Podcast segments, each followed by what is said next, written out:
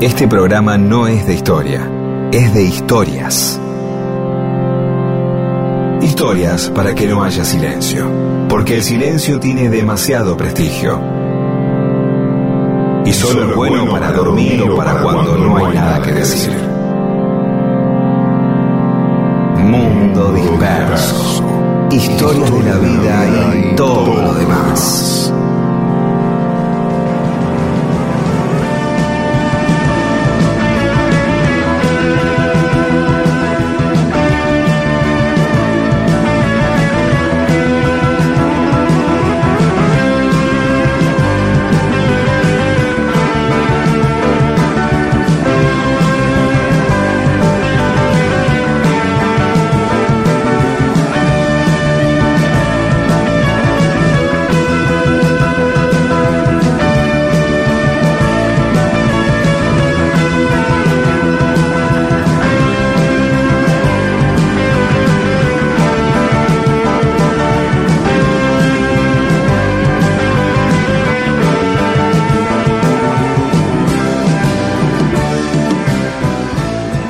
¿Cómo les va? Aquí estamos en Mundo Disperso. Somos Pedro Saborido, Daniel Miguel junto a Paula Weintraub, Oliver Dayes y Eamon. ¿Cómo andás, Pedro?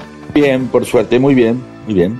¿Sabés que Pupa y Claudio de Córdoba Capital hace un tiempo nos pedían saber cuál era el origen de la palabra guita? Guita de pesos, ¿no? De plata. Sí, sí, de la plata, sí, sí, sí. sí. Y ahí indagué un poquito. Y parece ser que la guita es un hilo delgado del cáñamo con el cual se ataban las bolsas donde se llevaba el dinero. Una bolsita con dinero y atado con una guita. Qué, que es qué, qué interesante acá aparte la guita como hilo delgado, ¿no? Como algo que uno tira y se puede cortar, no tener, pero que sirve.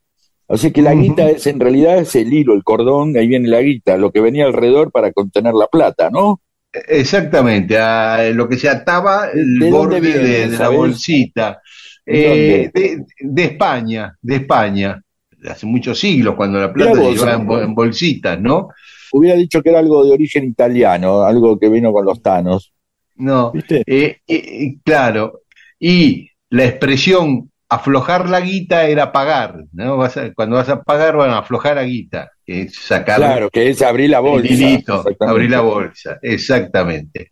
El origen es del pueblo gitano, de los andaluces, es un término de la jerga del caló, que es la jerga andaluza de los gitanos en Andalucía, pero después se extendió a toda España, ¿no?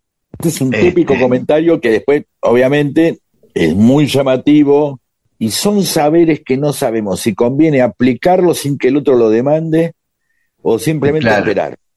Y es para esperar, que me haya, esperar que haya una ronda de, de orígenes de palabras y uno puede aportar y en el medio va como piña esta. No sé si es para cerrar, tampoco para abrir y tampoco para ser exclusiva. Sí, si vamos a hablar, eh, Claro. uno interrumpe una conversación para decir esto, mm, No. este, eh, en cambio No, si no. en el medio que yo- Se te quedan mirando y, y ese, Sí, no, no, ¿y esto dónde quedó? claro. ¿Entendés? O, eh, bueno, pero para, para No hay que sí, guardarla para meterla en el momento preciso de una charla. Exactamente, no, no, no es de ataque, no es de ataque ni de final ni nada, es, es simplemente ahí. Funciona muy bien, está muy bien, ¿eh? Sí, Está muy bien, sí, pero se resuelve muy rápido, ¿viste? Sí, se resuelve rápido, se resuelve rápido. También nos pedían los mismos oyentes que busquemos el origen de la palabra mersa. Y ya es más complicado, más ambiguo, hay más controversia, así Eh, que esa- vamos a eh, pero dejar. la preparamos para la próxima Mersa y ahora me vino Mosca, Villuya Ah, y Tarasca. Vamos a ver. Está si buena vamos con Mosca, claro. Villuya y Tarasca. ¿De dónde viene? Mosca es tremendo, la Mosca. sí, La claro. Villuya también y Tarasca. Sí, de ¿no? Pero vamos a ver si encontramos. De Tarasca puede ser de Tarascón, está bien. Pero con esto estamos bien hoy. Sí, Jamás sí. hubiera imaginado que venía de ahí, ¿eh? Jamás. Sí.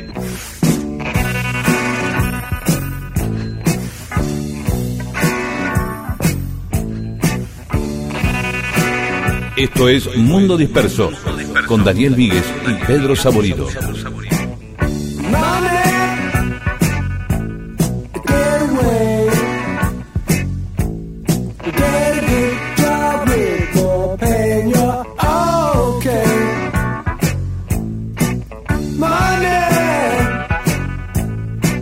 together.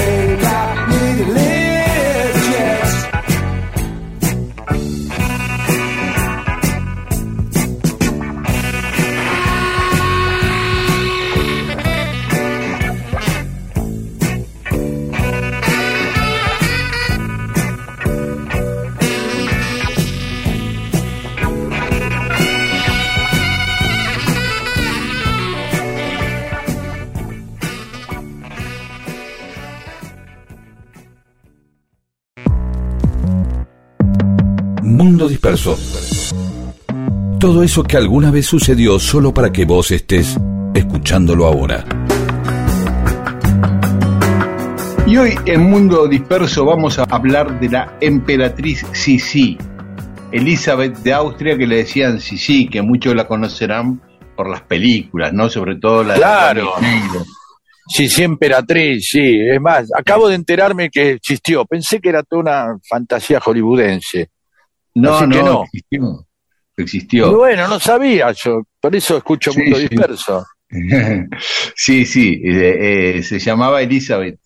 Vamos, eh, vamos, a preguntarle a la gente que nos conteste para el próximo programa cuánta gente pensaba que sí, sí, era nada más que una película y otro, no, sí, estúpido, ya sabíamos. De verdad lo digo. Sí. Está bien, dale, está bien, sí, sí. Vamos a hacer eso. ¿Hasta, dónde, hasta dónde, hasta dónde Hollywood incluso o la, la, ficción puede reemplazar Adelante. Este, bueno, Sisi nació en Múnich el 24 de diciembre de 1837, o sea, la Nochebuena del 37. Pero creció ahí en una zona rural, en un castillo, siempre en contacto con la naturaleza, un ambiente tranquilo, desinhibido, sin protocolo. Y la hermana mayor de Sisi, Elena, era la antítesis, era elegante, discreta, religiosa, disciplinada, y todos en la familia la tenían como la candidata ideal para que sea emperatriz. Eso pensaba su mamá y también su tía Sofía, su mamá era Ludovica y su tía Sofía, que eran hermanas, y Sofía era la mamá del emperador Francisco José, emperador de Austria. o sea, toda la familia ahí, sí. Entonces dijeron, bueno, de casar a los primos, a Elena con Francisco uh, José. Entonces eh, armaron un compromiso para una reunión, para que se vieran ahí los primos, a ver qué onda, y proponerles eso. Iban a viajar solas, Elena con su mamá, con Ludovica, pero sí, sí, había sido dejada por un novio, estaba muy bajoneada, muy deprimida, y dijeron, llevémosla así, sí, así se entretiene, cambia de aire, qué sé yo, y también la llevaron a Sisi, que tenía 15 años. Y cuando llegaron, Francisco José, hola, ¿qué tal? Y la ve a su primita Sisi, que la última vez que la había visto, Sisi tenía 8 años. Ajá, dijo, opa. Pues sí. ah, sí. dijo, sí. sí la, era, sí. Sí, sí. Por eso le decían, sí, sí. ¿Querés conocer? ¿Querés un rato estar con.? Sí, sí, le dijo. ¿Cómo que no? qué, qué groseros que podemos ser. No, porque estamos hablando de una historia de amor y ya estamos. Dale, adelante, sí. Sí, sí. Eh, y dijo, no, mira, mamá, tía, más que Elena, yo me acabo de enamorar de Sisi, me quiero casar con Sisi. Él tenía 23 años Sisi tenía 15, y se le vino el mundo abajo a Sisi porque Sisi no quería estar en la corte, no, no, no le gustaba mucho el primo, pero sabía que no podía decir que no. Dicen que esa noche se pasó llorando toda la noche. Pero y, la otra tampoco, así una historia espantosa en base al pelotudo este que vino Elena, quedó mal, todo mal, todo un viaje, una, eh, una idea, una muy mala idea. Y, Sofía, sí, sí. la, archiduquesa Sofía quería, eh, insistió ante su hijo, lo que hizo convencer y no hubo caso. Y aparte le decían, mira, esta chica nunca se movió en círculos sociales, no entiende nada del protocolo de la corte, va a ser un desastre, pero no hubo caso. No, me quiero casar con Sisi, me quiero casar con Sisi. Y el 24 de abril de 1854 se casaron. Él seguía teniendo 23, ella ya había cumplido 16. Se fueron a vivir al Palacio Imperial y todo lo que temía Sisi se le confirmó. ¿no? Su nueva vida era horrible para ella, ¿no? no tenía nada que ver con el ambiente del campo que había crecido, no, no podía ser espontánea, no tenía intimidad, toda la corte era una cosa así muy conservadora, estricta. Eh, las damas de compañía eran unas viejas conservadoras, ¿viste? Que las tipas que le pusieron, que le ponen a las emperatrices, de damas de compañía. Claro, eh, sí, sí. Ella quería más rock and roll o más sencillez, algo así. Sí, claro. Más relajada. más relajada y ella era más liberal, de ideas de más avanzadas que, y encima tenía a la suegra en contra, ¿no? Que le criticaba cómo se vestía, la costumbre, los hábitos, todo le criticaba la, la suegra. Así que era una pesadilla vivir ahí. Cuando tuvieron a su primera hija, que se llamó Sofía, la suegra se hizo cargo de la crianza de la nena. Le dijo, no, no, no, a la nena la crío yo. Y cuando tuvo la segunda nena... A ver si sale como vos. ¿no? La, exactamente. Tuvo a la segunda nena, Gisela, pero ahí eh, la suegra quiso hacer lo mismo, pero sí se impuso y dijo que no, eh, y que le devuelva a la primera hija. Así que a partir de ahí, las dos nenas volvieron a estar con la madre, la recién nacida y la otra hermanita. Pero, para mala suerte de Sisi, tenían que viajar a Hungría, Francisco José y Sisi. Y Sisi dijo, vamos a ir con las nenas. Y la suegra se opuso porque no, Hungría es un país no confiable, es insalubre, no, de ninguna manera, sí, sí insistió y fueron con las nenas, y las nenas se contagiaron de disentería. Y Sofía, la nenita mayor, murió ahí en Budapest. Así que, sí, sí, y sí, sí, sintió una culpa tremenda por haber llevado a las hijas al viaje, quedó muy deprimida y le devolvió la custodia de la otra hija que le quedaba viva de vuelta a su suegra. Una depresión terrible, al año siguiente tuvo un tercer hijo, Rodolfo, recordemos de Rodolfo que va a ser importante en la historia, y empezó a viajar, ¿no? Le dijeron, no, vos necesitas otros aires, fue a la isla Madeira, ahí en el Atlántico, una isla portuguesa arriba de las Canarias. A, distraerse, a encontrar un poco de, agite, eso. Sí, o de, al revés. ¿Qué, edad tenía? ¿Sabés qué edad tenía esa? Ahí tenía 21 años para ese entonces. Bien, bien, bien. Todo esto le pasó, como estamos diciéndole, todo esto le pasó en cinco años. Exacto. joven, sí. Ya tenía tres, tres, pibes a los 21, sí. Después volvió a, a la corte y ya no, no, soportaba más, empezó a viajar, dijo, va, más sí, y se fue a Grecia, a Corfú, y ahí se enamoró de la cultura griega y del Mediterráneo, y empezó a estudiar griego y, los libros de los filósofos griegos, y cada vez se metía más en todo el mundo del arte y de la literatura y de la filosofía. Cuando volvió de Grecia, se le plantó al marido y llegaron a un acuerdo que ella no se iba a someter a la disciplina de la corte, salvo que fuera muy imprescindible, en situaciones muy puntuales y necesarias. Y el marido aceptó. Pero, entre las cosas que, por las cuales se había interesado, sí, era por las políticas de Estado. Y a ella le apasionaba mucho desde que visitó Budapest, aunque murió su hija ahí, la vida de Hungría, el carácter de los húngaros, y Hungría en ese momento estaba luchando, había nacionalistas húngaros, porque Hungría pertenecía a Austria, por independizarse. ¿Y entonces? Y sí, sí, simpatizó con los rebeldes húngaros. Ahí, encontró una punta, empezó a encontrar una punta de algo que le interesaba. Se empezó a meter más en política ahí. Ahí, ahí se hizo amiga de una chica que terminó siendo su mejor amiga, una chica húngara, que además le presentó a un militar, a un coronel húngaro, eh, Gyula Andrasi, que era liberal como ella, conectaron enseguida, se hicieron muy amigos, algunos. A todo esto, el otro, ah, el, el, otro, ¿dónde estaba? En Viena, el marido. gobernando. Ah, bueno. Ya está, muy bien, sí, sí, vamos. y sí, este, bueno. Sí, sí, sí, sí. Entonces, Sisi incidió para que Hungría fuera un Estado independiente, pero bajo la misma corona. O sea, cada uno tenía sus gobiernos, su primer ministro, sus legisladores, y el rey seguía siendo el marido de ella. Pero ahora el imperio austríaco era el imperio austrohúngaro. Perfecto, porque reconocía las dos, ¿no? Exactamente. Bueno, los austríacos y en la corte de Viena la empezaron a odiar mucho más de lo que ya la odiaban, ¿viste? Que consiguió que le dieran esa independencia a Hungría.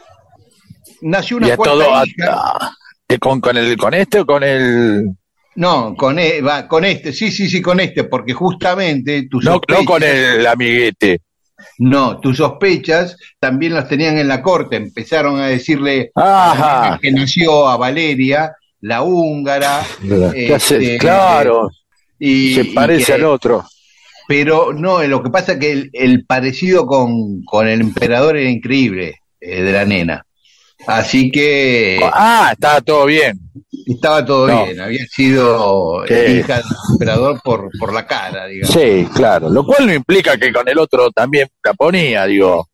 Sí, sí, pero era una relación ya eh, más cordial, amistosa. El emperador empezó a tener eh, un amante con la anuencia de Sisi, ¿no? Que Sisi le llamaba nuestra amiga, la amiga. Eh, claro, y el otro, yo tengo el amigo húngaro. ¿Qué onda el húngaro? ¿Te vas a ver con tu amiga? bueno, yo voy a ver con el húngaro. Claro, está bien. una pareja abierta. Exactamente, una pareja abierta. Está muy bien, está muy bien. ¿Mm? Eh, es más, sí le decía a sus amigas o escribió a sus amigas que Caterina, que era esta chica, le daba a su marido la compañía, el afecto y la pasión que yo nunca pude ofrecerle.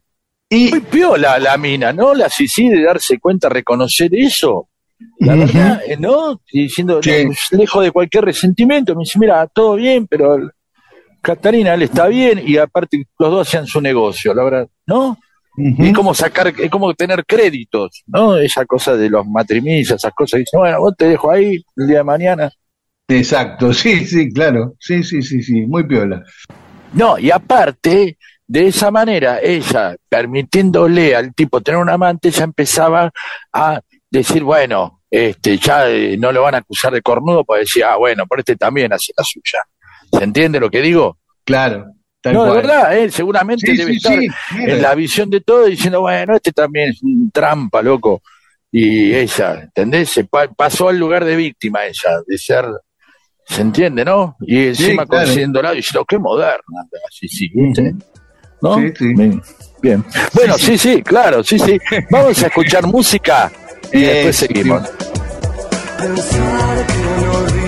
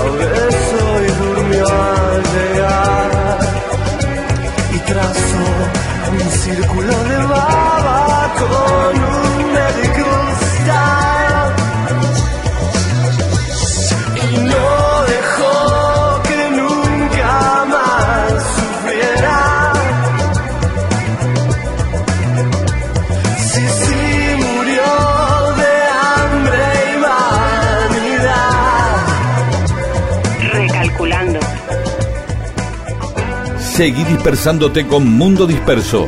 Recalculando. Miles de historias que no le importan a nadie. ¿O sí? Recalculando. Y seguimos en Mundo Disperso contando la historia de Sisi, la emperatriz austríaca, aunque ella nació en Múnich, actual ciudad de Ajá. Alemania, pero que pertenecía al imperio austríaco. La, la tercera hija, María Valeria, se había enamorado de un tipo y el emperador José Francisco se oponía terminantemente a que se case con él. Pero Sisi la defendió a capa y espada porque era una defensora del derecho de sus hijos a casarse por amor, que no le pasara lo que le pasó a ella.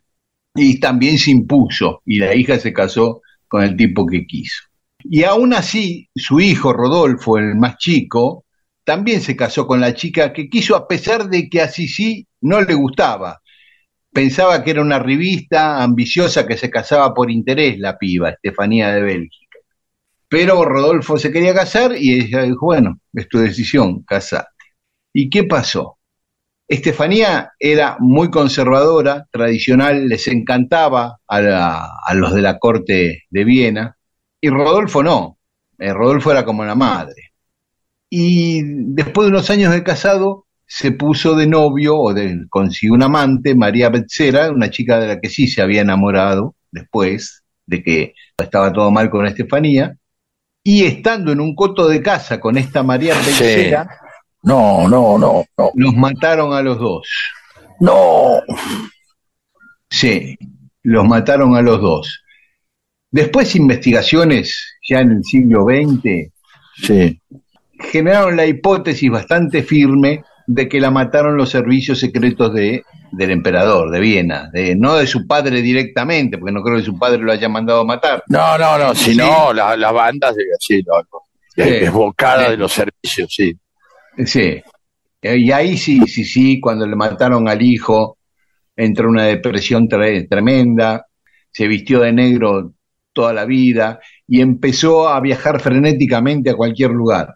En poco tiempo hizo 33 viajes por toda Europa. Mm, Creo que no le quedó país de Europa por conocer.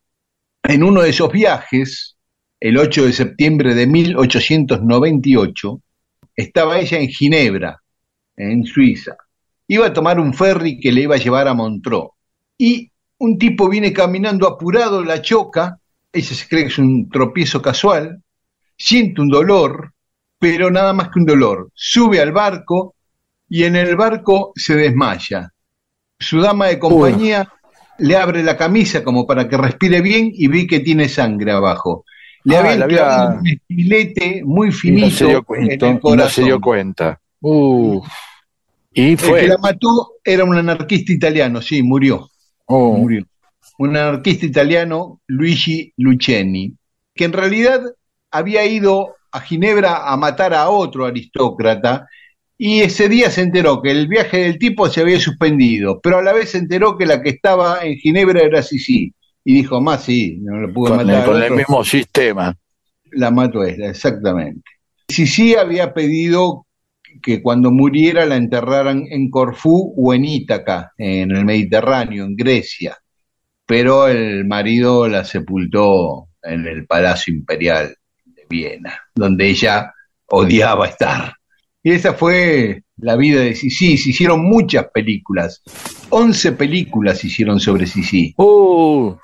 O sea 11. que pero seguramente hubo una novela antes o algo, o, o quedó Sí. como personaje, ¿no? ¿O no? Sí, sí, hubo muchas novelas. No sé en cuáles se basaron las películas, porque hubo muchas novelas.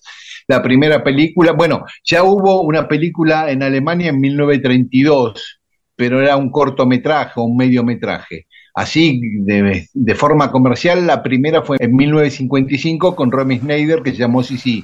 Fue una trilogía, tres años consecutivos. 1955, 56 y 57. Claro, sí. si siempre era tres si no sé Eh, qué, sí. y otras, sí. Bueno, sí, Sisi, o por ahí era, Sisi, pero estaría- Beatriz y el destino de Sisi. Pero vos sabés si estaba planeado como tres o porque funcionó mucho hicieron las otras dos. No, te, no tenés Sí, la no, menor idea. no tengo, no tengo la menor idea, Bueno, pero yo importa. calculo que como funcionó habrán largado Pero eh, si sí era la princesa que quería vivir o no, o yo escucho esa, la princesa que quería vivir era otra. Lo que pasa es que la película da una, vi- una visión totalmente endulzada de la vida de Sisi. Todo bien, la princesa, enamorada Claro. del del rey. Ah, claro. eh, todo bien, Claro. casi lo contrario de lo que fue su vida de sufrimiento, ¿no? Sí, eh, eh, es interesante que siempre las, las películas ponen basado en hechos reales, lo cual ya uno implica que hay algo, que va a haber algo más intenso, ¿no? Porque lo- los hermanos Cohen siempre ponen basado en hechos, muchas películas ponen basado en hechos reales, que es mentira, pero ya Claro. saben que si la primera línea del guion, digamos, la primera línea de la ficción es basada en hechos reales, como una ficción, ya provocan un efecto, ¿sí? En la gente.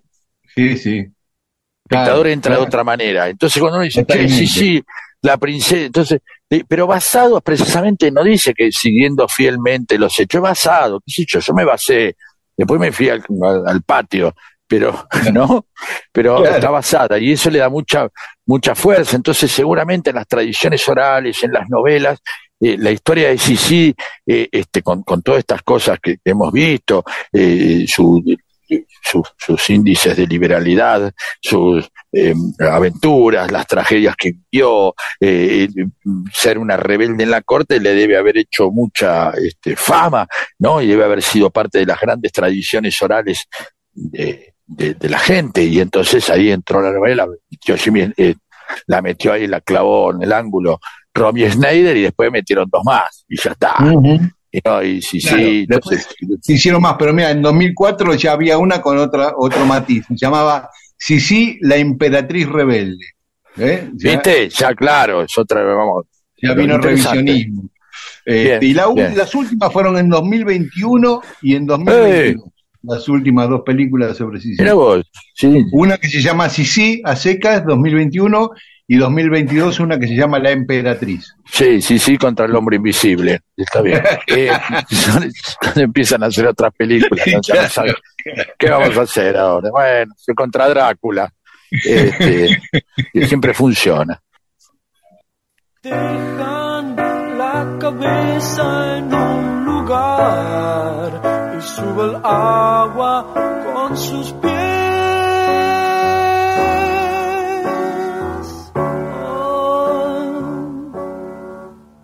Oh, a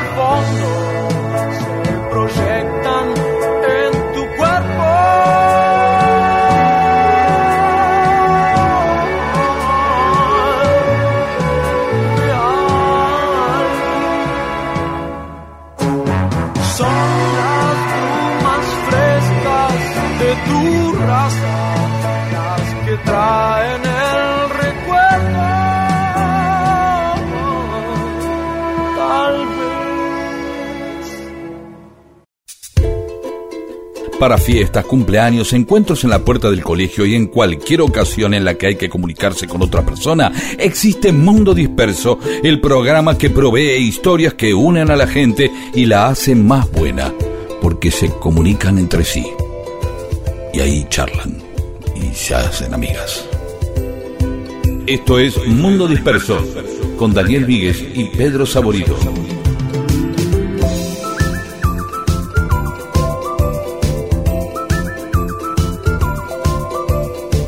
Y en Mundo Disperso tenemos mensajes de los oyentes. Bien, Rafael Rimondino, que sabe mucho de Piazzolla, nos dice desde Córdoba que el guitarrista del quinteto de Piazzolla fue Oscar López Ruiz, quien también Ah. escribió el libro de anécdotas Piazzolla Loco, Loco, Loco. No recuerdo bien si Malvicino también integró ese u otro quinteto de Astor.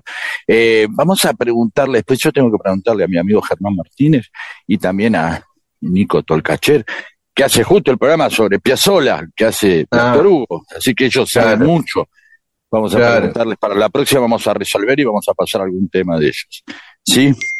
Darío Arcela. ¿Comieron chuenga en la cancha de Defe?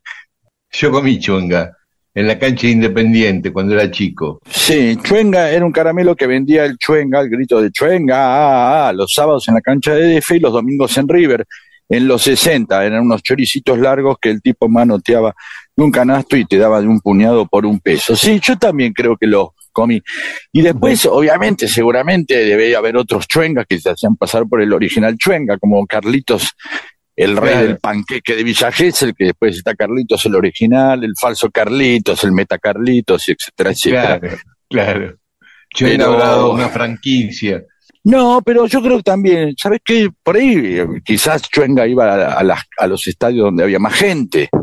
Claro. No, por ahí no va, qué sé yo, por ahí iba un día de River, otro día de F, eh, como Claro. dice él, de Belgrano, otro día iba Independiente. Yo, yo creo que haberlo comido también eh, de chico, fines de los 60, principios de los 70.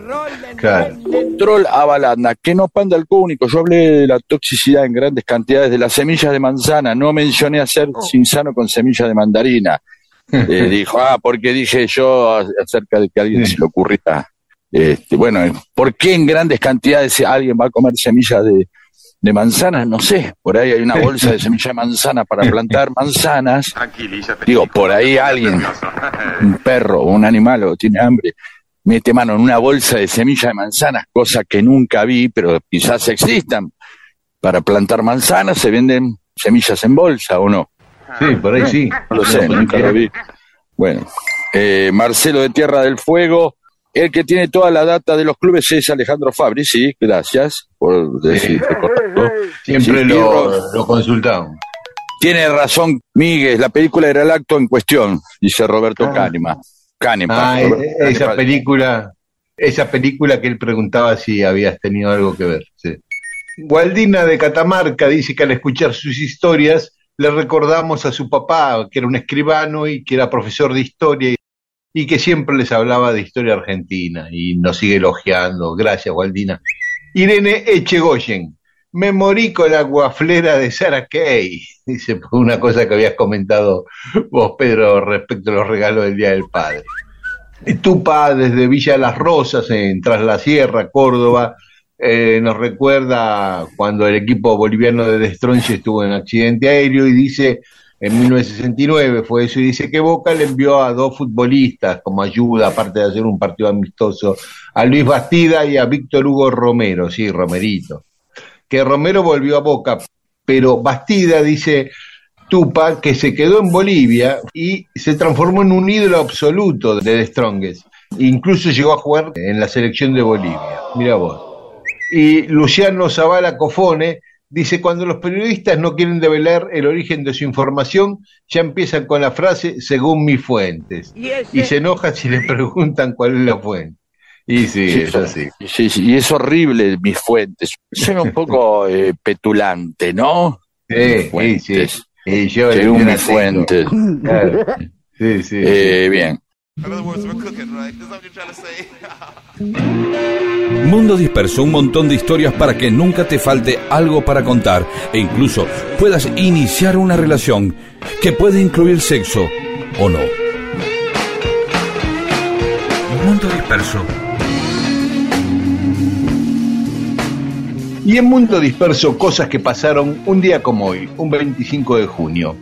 En 1678, en la Universidad de Padua, en Italia, Elena Cornaro Piscopia se transforma Sí. en la primera mujer que recibe el doctorado en filosofía. Es no, no se registra una mujer antes del 1678 que ya haya recibido un doctora en filosofía. Es una carrera En mi- que viene de, le- de- de lejos, evidentemente, ¿no? Lo de la... Si uno va hacia atrás y dice, ay, qué sorpresa, mirá, ya le dieron, qué modernos que eran, pero bueno, seguramente serían esas excepciones que iban abriendo el camino, ¿no? Claro, sí, sí, sí, sí. Y siempre una primera vez, la mina era una aristócrata, eso también le habrá facilitado un poco, ¿no? Seguro, por ahí. Para que la admitan, digo. En 1751, en Argentina se funda San José de Háchal, en San Juan. Ahí estuve este verano pasado. En mis vacaciones pasé un par de días en Muy bien. Eso es, Sí. evidentemente, alcanza como para que le demos entidad dentro de nuestro programa.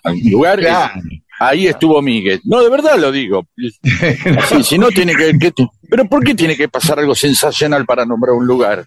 No, pero es un lugar con mucha historia, San José de Háchal. Por eso, amigo, pero más allá, no, pero, pero por eso, eh, si hablas de un lugar que tiene mucha historia, parece que tuviéramos que empezar a valorar los lugares según los parámetros que lo pueden hacer interesante, como la historia, el paisaje.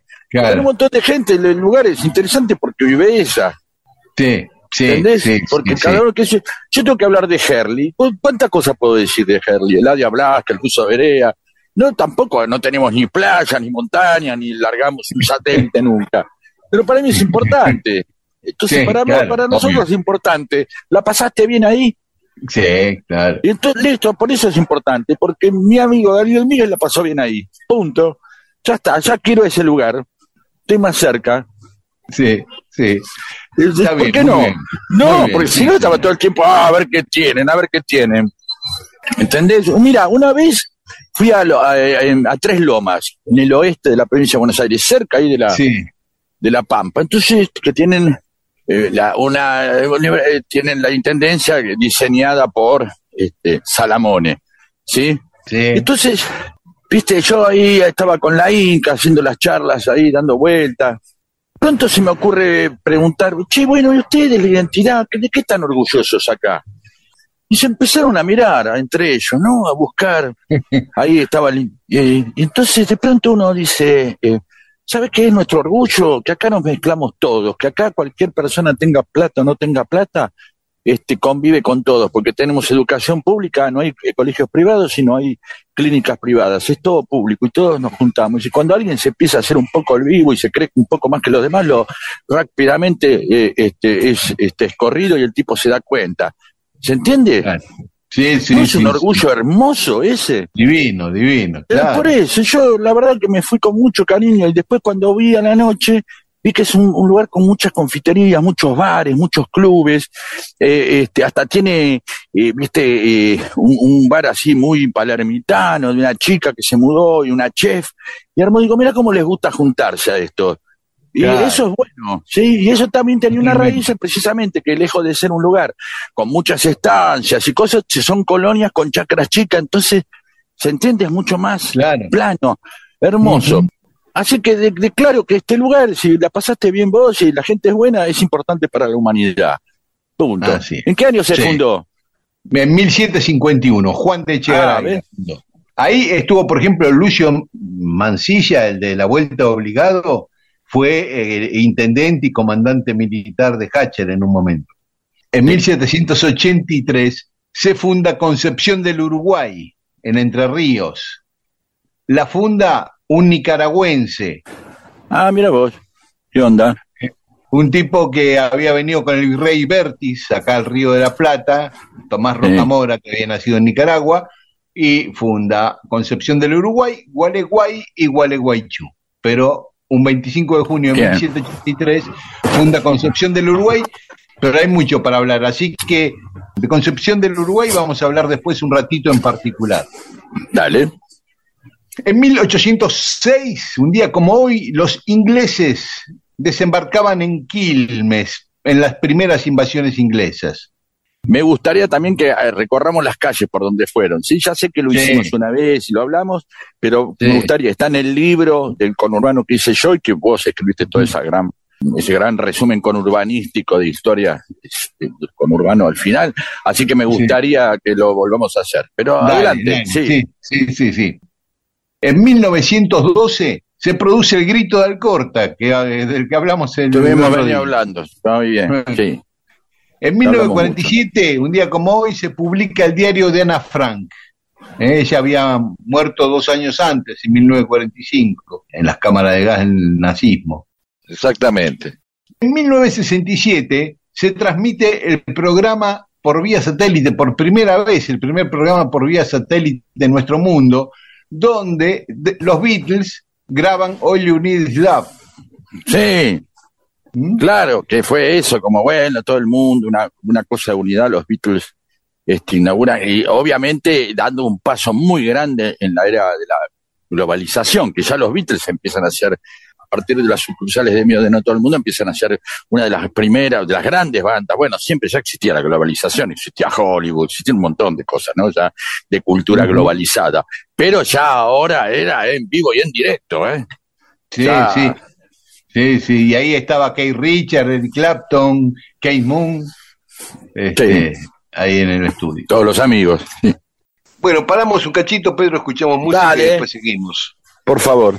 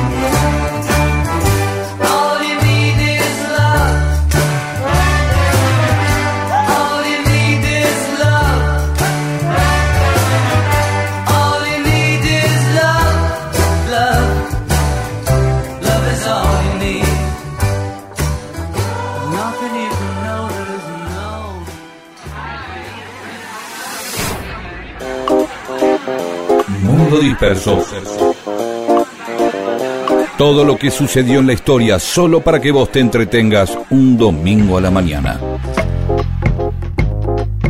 Y en Mundo Disperso, algunas otras cosas que ocurrieron un día como hoy. Bien. Sí. ¿Qué Sí. más? En 1978, eh, la selección argentina sale campeón mundial de fútbol en el Mundial 78 que se jugó acá en la Argentina. Y en 1991, Croacia y Eslovenia, un 25 de junio, se declaran independientes de Yugoslavia. Y un día ¿Qué como hoy más? Sí. nacía Antonio Gaudí, el arquitecto español, Sí.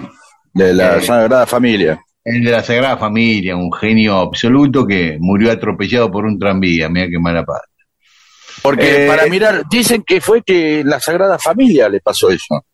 No, no, no, no, no, fue en otra calle. ¿eh? Fue ah, no una- fue ahí. Ah, entonces la, eh, la leyenda me puso como que el tipo, eh, ¿ves? Empiezan a mejorar la anécdota. Que el tipo estaba en la Sagrada Familia caminando medio de espalda tratando de ver la perspectiva y, y se lo llevó puesto un tranvía. No, no, iba yendo a la casa de un amigo, se distrajo al Bueno. cruzarlo, pisó un tranvía, y es más, no lo asistieron rápido porque iba vestido medio como un andrajoso. Ah, entonces lo dejaron ahí. Y lo dejaron ahí. Cuando alguien lo reconoció, Bueno. "Uh, Gaudí, chao". Lu Gaudí, que ya es tarde. Pero Claro. qué cosa. Es increíble cómo me mejoran las anécdotas, ¿no? A veces la narrativa se diciendo, mirando la Sagrada Familia, cerraba más, Claro. era más interesante. más, claro. Sí, sí, sí, sí, la fantasía termina siendo más interesante muchas veces, o Sí. va, va generando algo, Sí. ¿no? Bien, sí. E incluso pone en duda, eh, pone en duda si iba vestido como un andrajoso y tardaron, ¿viste? ¿Qué es Sí. eso? ya ponemos en duda todo, si fue un tranvía. Dale. ¿Qué más?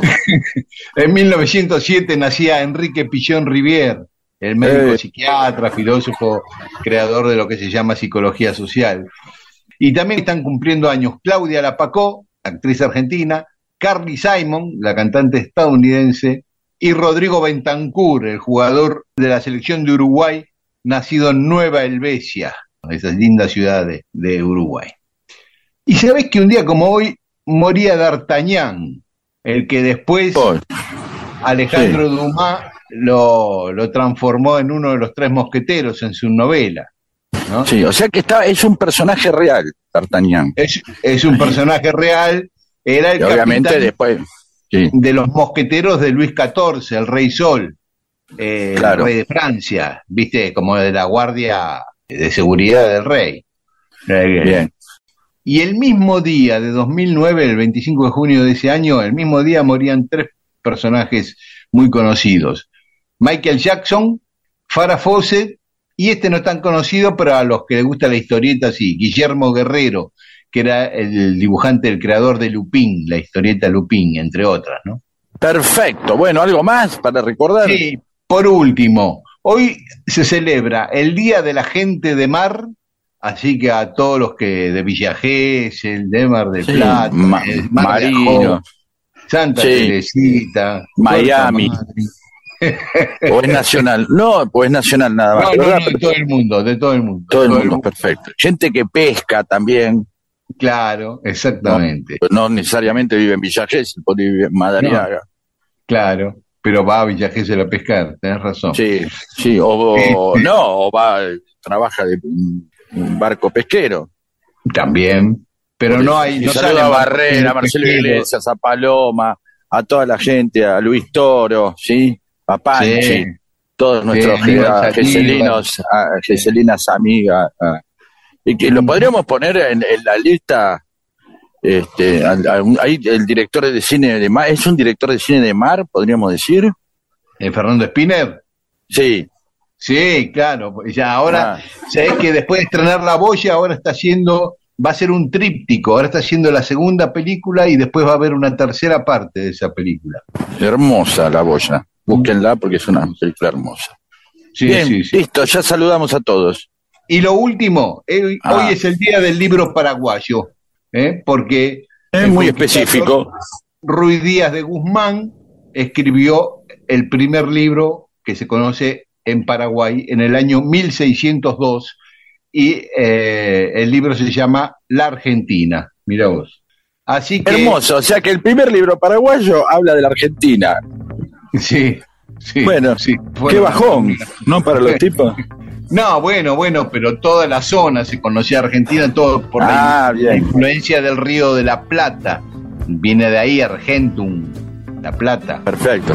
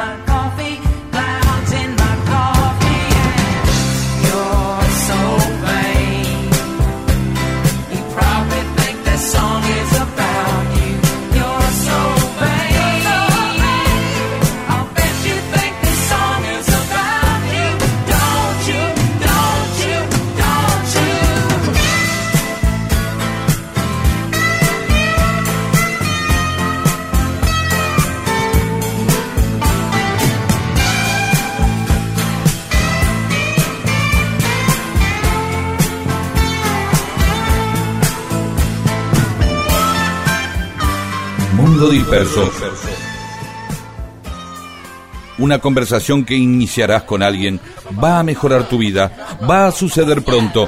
Es mejor que tengas temas para animarla. Mundo Disperso, un atentado al incómodo silencio.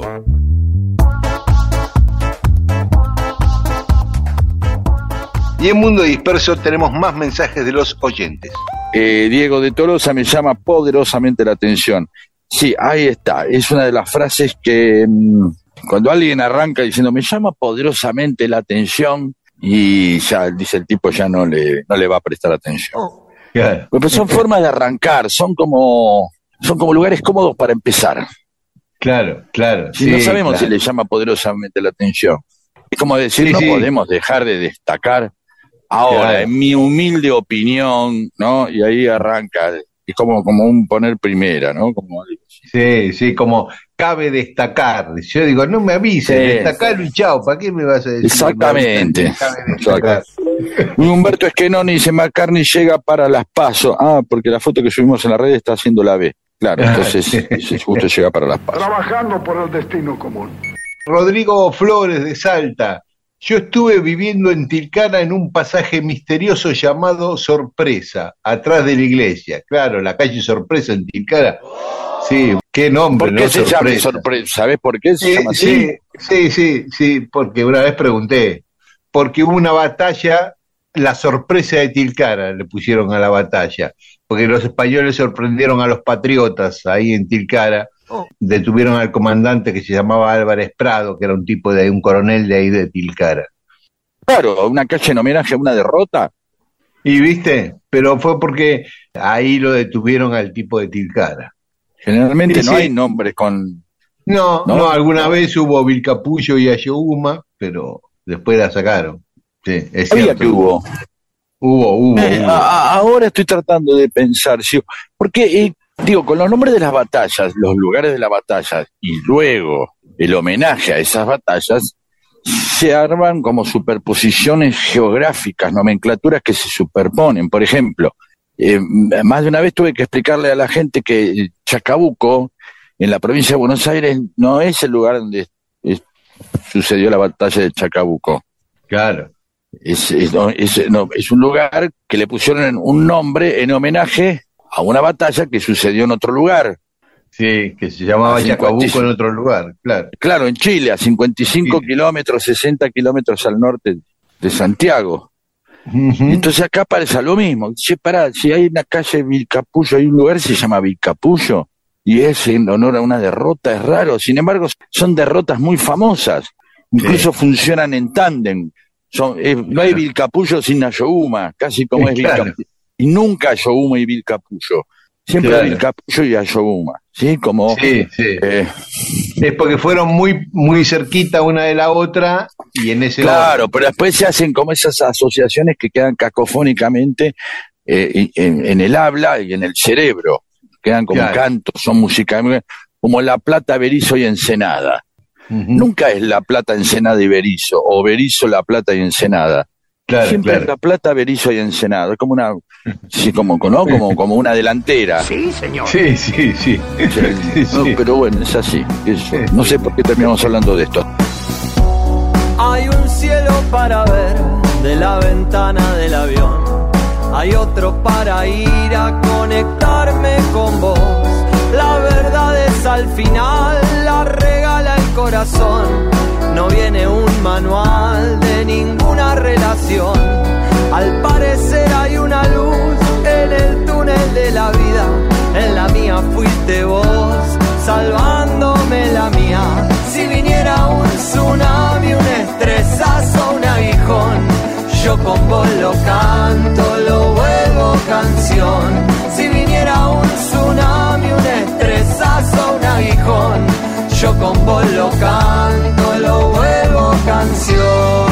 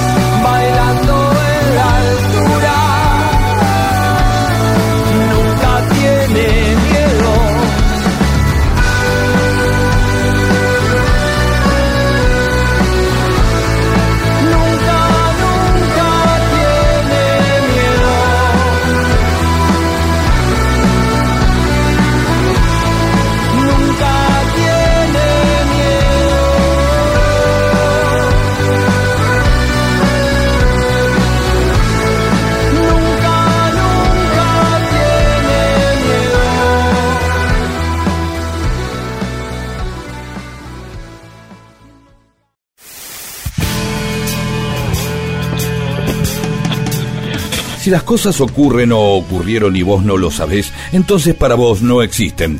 Dale existencia a la historia escuchándola. Mundo disperso, eso que existe cuando vos lo escuchás.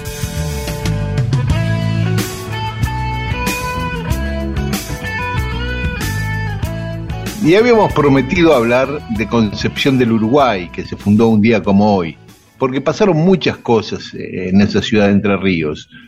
Por ejemplo, Concepción del Uruguay fue una de las primeras ciudades en reconocer a la primera junta, la Junta de Mayo.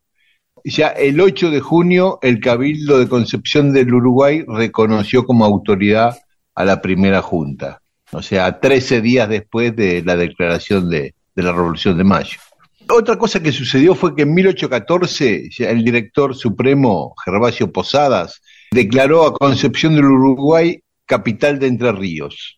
O sea, creó la provincia de Entre Ríos y capital Claro. Concepción del Uruguay. Perfecto. Al año siguiente, en 1815, un 29 de junio, Artigas convoca el primer congreso independentista, digamos, porque que se llamó Congreso Oriente, y ahí declara la independencia de España de las provincias que constituían lo que se llamaba la Liga Federal, que eran todas las que estaban bajo la órbita de Artigas, Entre Ríos, Corrientes, Misiones, Santa Fe y Córdoba, más todo lo que es actualmente Uruguay. ¿En Córdoba se lo recuerda así alguna vez? Pues, obviamente, seguramente que en Entre Ríos y en Corrientes hay alguna cosa así, alguna cosa de Artigas, seguro, porque Sí, claro. pero, digamos la- las idiosincrasias, el paisaje se mezcla, pero no, no tenía claro esto que llegaba hasta Córdoba, su, su, Sí, su sí, su influencia. influencia. Sí, sí. Aunque después Córdoba se da vuelta y es la única que va al año siguiente al Congreso de Tucumán. Porque ahí, además de declarar la independencia de, ese, de esas provincias, se resuelve no asistir al Congreso de Tucumán, convocado para el año siguiente. Pero finalmente después Córdoba va a Tucumán. Pero si vos tenés en cuenta las provincias que abarcaban, era una zona muy habitada. Muy con- habitada y muy rica. Y muy rica, eso te iba a decir, con un alto Claro. PBI quizás más grande que las provincias del norte que fueron al Congreso de Tucumán, ¿no?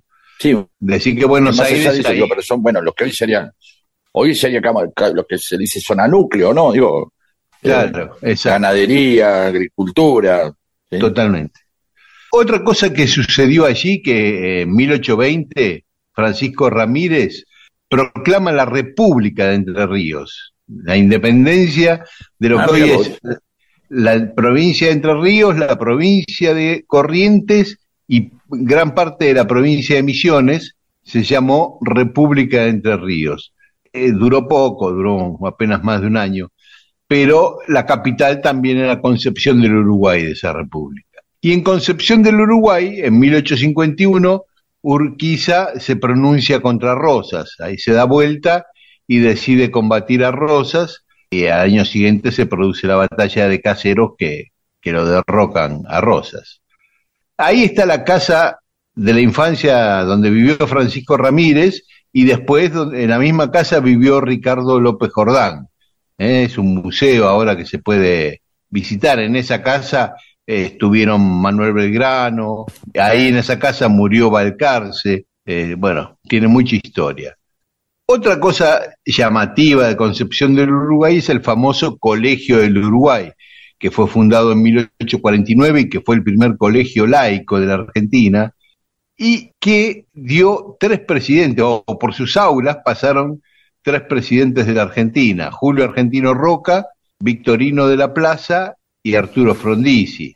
Además, Ah, bueno, o sea, esas cosas que son siempre em, las que van sorprendiendo, ¿no? Que, son como vórtices. En este caso hay un vórtice presidencial en una ciudad que no es Córdoba, que no es de las más grandes de la Argentina, pero que Claro. evidentemente tenía un nivel cultural, o por lo menos tenía un nivel educativo que hacía que... no, la de Roca me pierdo un poco, porque estaba dando vuelta Roca por ahí. Eh, él era tucumano. Claro, pero viste que generalmente, eh, digamos, de Salta y Tucumán y esas zonas, Sí, bueno, sí, van sí, hacia van a Córdoba. Sí. Pero el papá, que era militar, lo habían trasladado a Entre Ríos para pelear al lado de Urquiza, las órdenes de Urquiza. Ah, bueno. y Victorino de la Plaza, que era salteño, ganó una beca para ir a estudiar ahí. Frondizi tiene más lógica porque era de Corrientes, eh, ahí más cerca, ¿no? Claro, claro. Bueno, también un presidente paraguayo, Benigno Ferreira, estudió ahí, dos vicepresidentes, Quijano, el vicepresidente de Perón, estudió ahí, y Francisco Beiró, que fue el vicepresidente de Irigoyen, aunque no llegó a asumir, fue electo, pero No. murió antes de asumir. Y después este, gobernadores, un montón de gobernadores, de Buenos Aires varios, de Entre Ríos, dos gobernadores de Tucumán, un gobernador de Mendoza, uno de La Rioja. Eh, Ah, o sea que en un, pará, en un centro, digamos, donde evidentemente se, había un interés especial de, de los paternazgos por mandar a, a los niñitos ahí. Sí, Siempre sí, tiran, ¿viste? sí. Cuando, cuando hablan del Nacional Buenos Aires, por ejemplo, en la capital federal, Sí, siempre habla, bueno, acá salió tal, y acá vino tal, y Claro. Kicillof, y el presidente tal, y Jesús Rodríguez. ¿Entendés? Ya, ya Sí, la sí. esposa se siente como si, bueno, ya acá voy a, ¿entendés? Ya Sí, seguro, sí, sí. ¿por qué no? sí, sí. Pero este, te digo lo que no a las inferiores. No, no Claro, por esto, esto claro. es tremendo. Sí, sí, el semillero. Habría que ver si últimamente fue semillero también. Vamos a ver si hay este, algún entrerriano, algún Claro. concepcionense. Y ahí que dice, sí, fíjate que últimamente, los últimos 30, 40 años, o 50, Eh, Sí, gente más contemporánea, ¿no? Que no sepamos. hago, hago un pequeño desvío, como siempre. Mm. Cuando nosotros, eh, en general, cuando nosotros proponemos que la gente nos termine de completar o termine, allane o combata nuestra ignorancia, ¿lo hace? Sí, en general sí. Sí, ¿no? Bueno, Sí, no, claro. porque no tengo tanto de escuchar oyentes de, de Entre Ríos, más allá de que si hay Radio Nacional, Paraná, eh, porque uno la puede escuchar por internet, ¿sí? A eso me refiero. No sé Sí, si sí, tengo sí. tanto. He escuchado una vez gente de Entre Ríos. Oyentes de Entre Ríos mandaron mensajes. Pero es cierto que no es una proporción que abunda, son, mandan más de Córdoba, de, de Santa. Fe, del sur, de la Patagonia. Sí. Sí. Y no, y por ejemplo, bueno, varios ministros y eh, miembros de la Corte Suprema y Uh. escritores como Olegario Andrade, Eduardo Wilde, Martín Coronado y Fray Uh. Mocho. Esos cuatro estudiaron ahí. Y además Domingo Liota, el que inventó el Sí. corazón artificial, que después fue secretario de salud de Perón o de Cámpora. Y médico de Perón. Y ahí, al puerto de Concepción del Uruguay, llegó Sarmiento para entrevistarse con Urquiza. Sarmiento, presidente de la Nación, que siempre le tuvo tirria a Urquiza. Ya Urquiza, aliado con, con los unitarios Sí, sí, sí. desde hacía veintipico de años. Llega un 3 de febrero, el aniversario de la batalla de Caseros, como para irritar a los federales, y en un barco llamado Pavón, en homenaje a la batalla que Urquiza le ganó a Mitre, pero que después nos hizo cargo del triunfo y le dejó a Mitre que haga lo que quiera. Que Sí. irritó mucho más a los federales que la batalla de Caseros incluso. Y Sarmiento que él escribió a Mitre, Urquiza debe desaparecer, cueste lo que cueste. Southampton o la horca, o sea, o lo exiliaban o había que matarlo, le decía Sarmiento a Mitre respecto a Urquiza. Lo de Southampton lo Sí. decía por, por, Por Rosas, Ah. Claro, o sea, como el exilio ¿Por o- qué no? Ah, ¿Viste que o la muerte. libro? Sí, eh, sería interesante hacer un, un relevamiento de- del, del Sarmiento cruel, ¿no? De estas frases tan bestial, ¿no? Hablar de los porteños como gente cagona, que hay que apretar el día antes de las elecciones, hay que hacer quilombo, este, sí, la, sí. la sangre de gaucho y toda esa cosa. Sí, ¿no? sí. El ejemplo de cortarle la cabeza a Chacho Peñalosa y ponerlo en la pica de... Medio bestial. Sí. Habría que. Bueno. Bien, ¿qué más? sí. Sí, sigamos. No, y, y Sarmiento fue sabiendo que le daba el abrazo del oso, ¿no? Porque él ya había dicho, o lo matamos nosotros o lo matan los propios federales. Entonces, lo fue a visitar con todas estas provocaciones después de la guerra de Paraguay, donde los federales estaban que ardían contra Urquiza porque había combatido a Paraguay, cuando los federales querían combatir, pero para defender a Paraguay, porque Urquiza tenía negocios con los brasileños en ese momento, Y bueno, lo fue a visitar y un par de meses después lo liquidaron los federales a Urquiza, en el Paraíso de San José. Bueno, todas esas cosas pasaron en Concepción del Uruguay. Casi nada, Es- que es tremendo. Es un, sí, un lugar para ir a visitarlo. Quienes puedan ir a Concepción del Uruguay Es un- un lugar para- visitar. ¿eh? Sí, aparte de hacer el, el turismo del río y el, digamos, de tomar mate con la reposera, uno puede hacer un, es tremendo para hacer turismo histórico, ¿no? Digamos, Sí, tremendo sí. para, para enterarse, porque a veces uno cuando viaja a, estos lugares le entra más fácil a la historia, ¿viste? De la misma manera que cuando uno viaja se le anima más a los museos que, que están, que, que, que están, que por ahí negás en tu propia ciudad.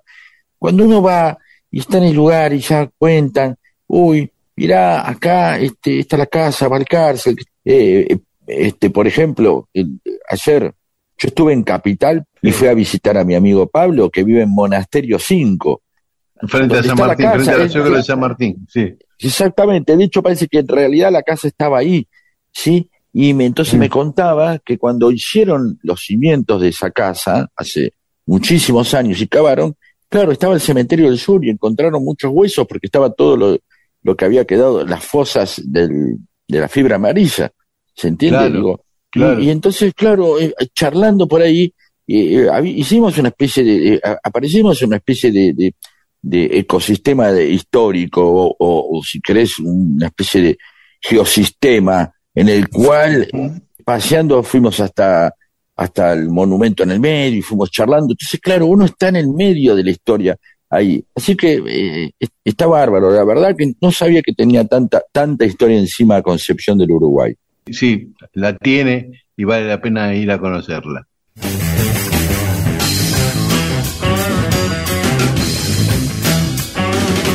Mundo disperso.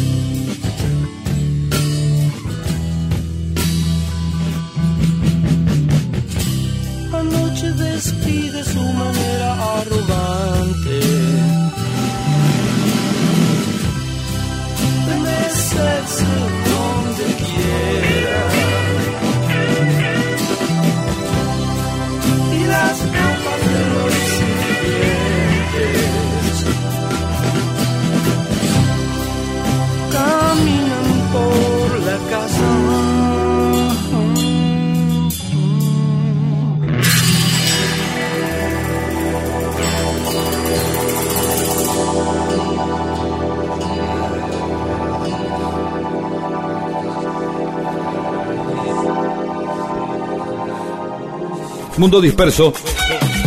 Mundo disperso, un montón de historias para que nunca te falte algo para contar e incluso puedas iniciar una relación que puede incluir sexo o no. Mundo disperso.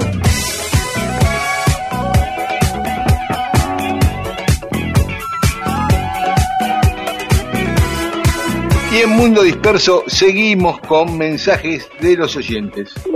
Jorge Mamani, qué buena historia la de Orson Welles. Escucho el programa cuando viajo, cuando estoy en el trabajo. Está muy bien, está para acompañarse. Esas son las ventajas que tiene la radio, que no acapara todos los sentidos. Entonces uno puede hacer otra cosa mientras escucha la radio, cosa que no puede hacerlo con el cine o con la lectura. Rafael Aguilera, desde Trenquelauquen, dice: Yo no tengo tele hace años, pero cuando escuchaba discutir y hablar uno por encima del otro a los periodistas deportivos, apagaba la tele. Y odio el de nuevo. Parece una frase para tratar al otro de bobo, como diciendo, te lo explico de nuevo a ver si lo entendés. Claro, cuando dicen de nuevo, ¿no? Sí.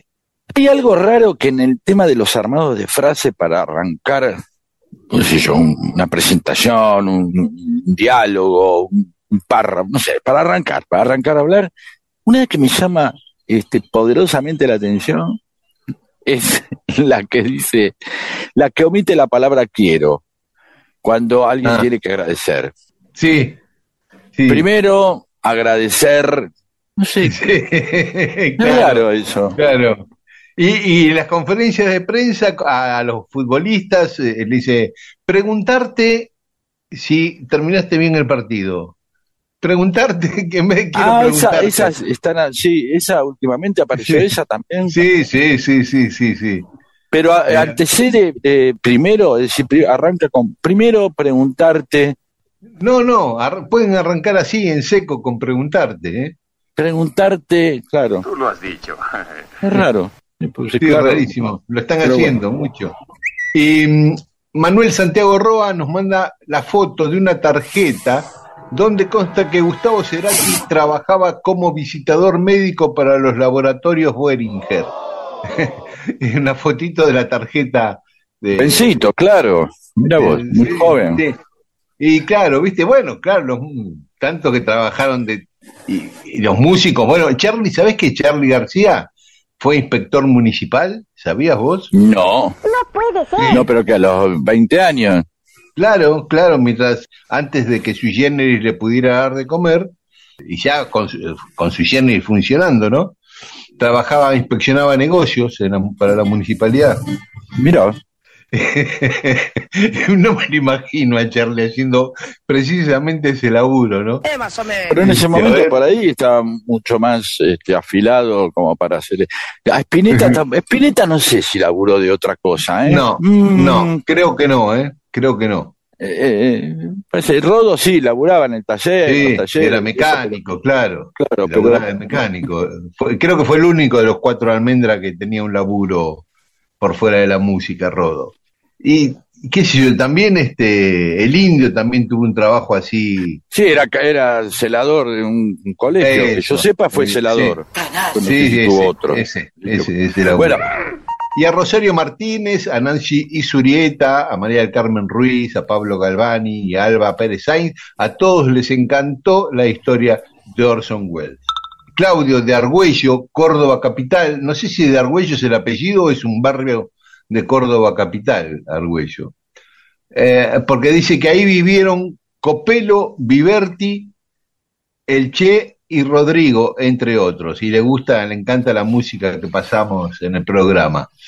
Mira, no sé, bueno, ya vamos a ver, bueno, que nos diga Claudio, si Argüello, a lo mejor en ese barrio es donde vivían eh, estas cuatro figuras, Copelo supongo que será el automóvil, el corredor de autos, y Viverti, el gran futbolista de Huracán, Sebastián Viverti, que jugó en el Málaga de España, pero veremos.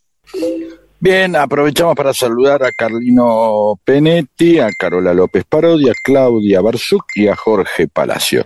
y también a Raúl Colazo, a Lucas Rosales y a Eleonora Bisotto. Gracias a todas y a todos.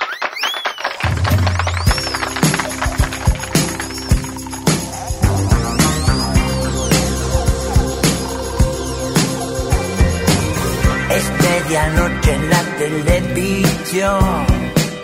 Cuando uno quiere algo de diversión, con maquillaje y sin disfraz, aparecen los amigos de Dios.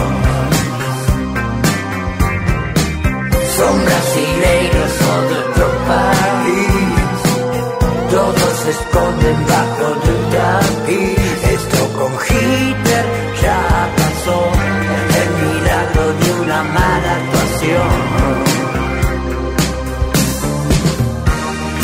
historia de Jesús, que se traga toda cruz, eligiendo una puta sin dientes. Loco cambio de canal, pero sigue el recital. ¿Con qué mierda drogan a la gente? El cojo avanza, el muro tiene voz. Todos se esconden bajo el entero.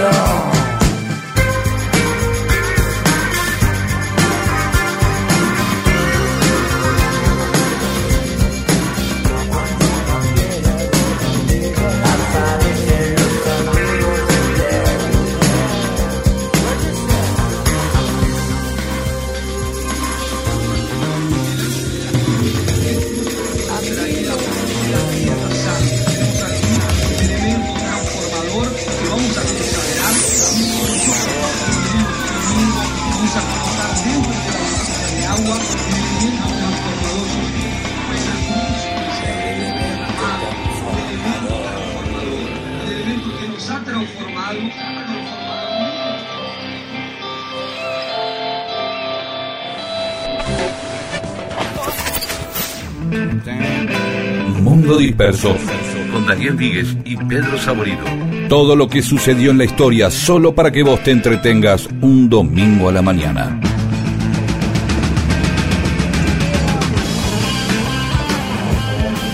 Y en Mundo Disperso hoy vamos a hablar de Cangallo. En Buenos Aires hubo una calle Cangallo que hoy se llama Perón, ¿no? Esa calle primero se llamaba Monasterio Viejo, después se llamó de la Merced, después de las invasiones inglesas Sáenz Valiente, porque fue uno de los que murió en las invasiones inglesas, y Rivadavia en 1822 le pone Cangallo.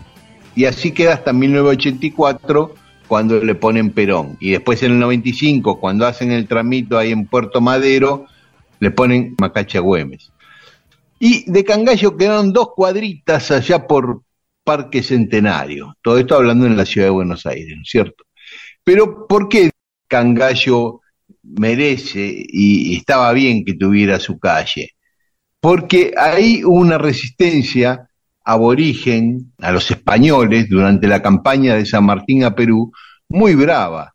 La primera vez en 1820, San Martín había mandado, la campaña de San Martín fue básicamente marítima, pero mandó a las montañas una expedición para reclutar gente, soldados y básicamente aborígenes. Y va a Arenales eh, al mando de esa expedición y arma un buen ejército y se enfrentan a los españoles. Se enfrentan en Cangallo, donde había una población aborigen importante, que era una población de, de Perú. Y los españoles los destruyen, matan a la mayoría. Pero después se recomponen y hay un nuevo enfrentamiento y una nueva resistencia de los habitantes de Cangallo a los españoles y otra vez son derrotados, ¿no? Matan a 500 aborígenes ahí en Cangallo la segunda vez. Y por último, en 1821, de estas dos batallas fueron en 1820, se vuelven a sublevar el 7 de diciembre de 1821 y los españoles los masacraron de vuelta. Y no solo eso, sino que el pueblo fue destruido completamente y el general español Carratalá prohibió cualquier edificación en el terreno que ocupaba el infame pueblo de Cangallo, dijo este, Ah. el coso este. O sea, una población que a, a pesar de ser masacrada dos veces se levantó una tercera vez de una manera heroica luchando contra los españoles por la independencia del Alto Perú. Así que tiene una historia muy potente Cangallo como para dejarle dos cuadritas, ¿no es cierto? Exactamente. Bueno, Nos despedimos hasta la semana que viene, entonces. Exactamente, hasta el domingo que viene a las 12 aquí en Radio Nacional AM870 y esta medianoche repetimos el programa que acabamos de hacer en, en Nacional Rock 93.7. Hasta el domingo que viene, chau.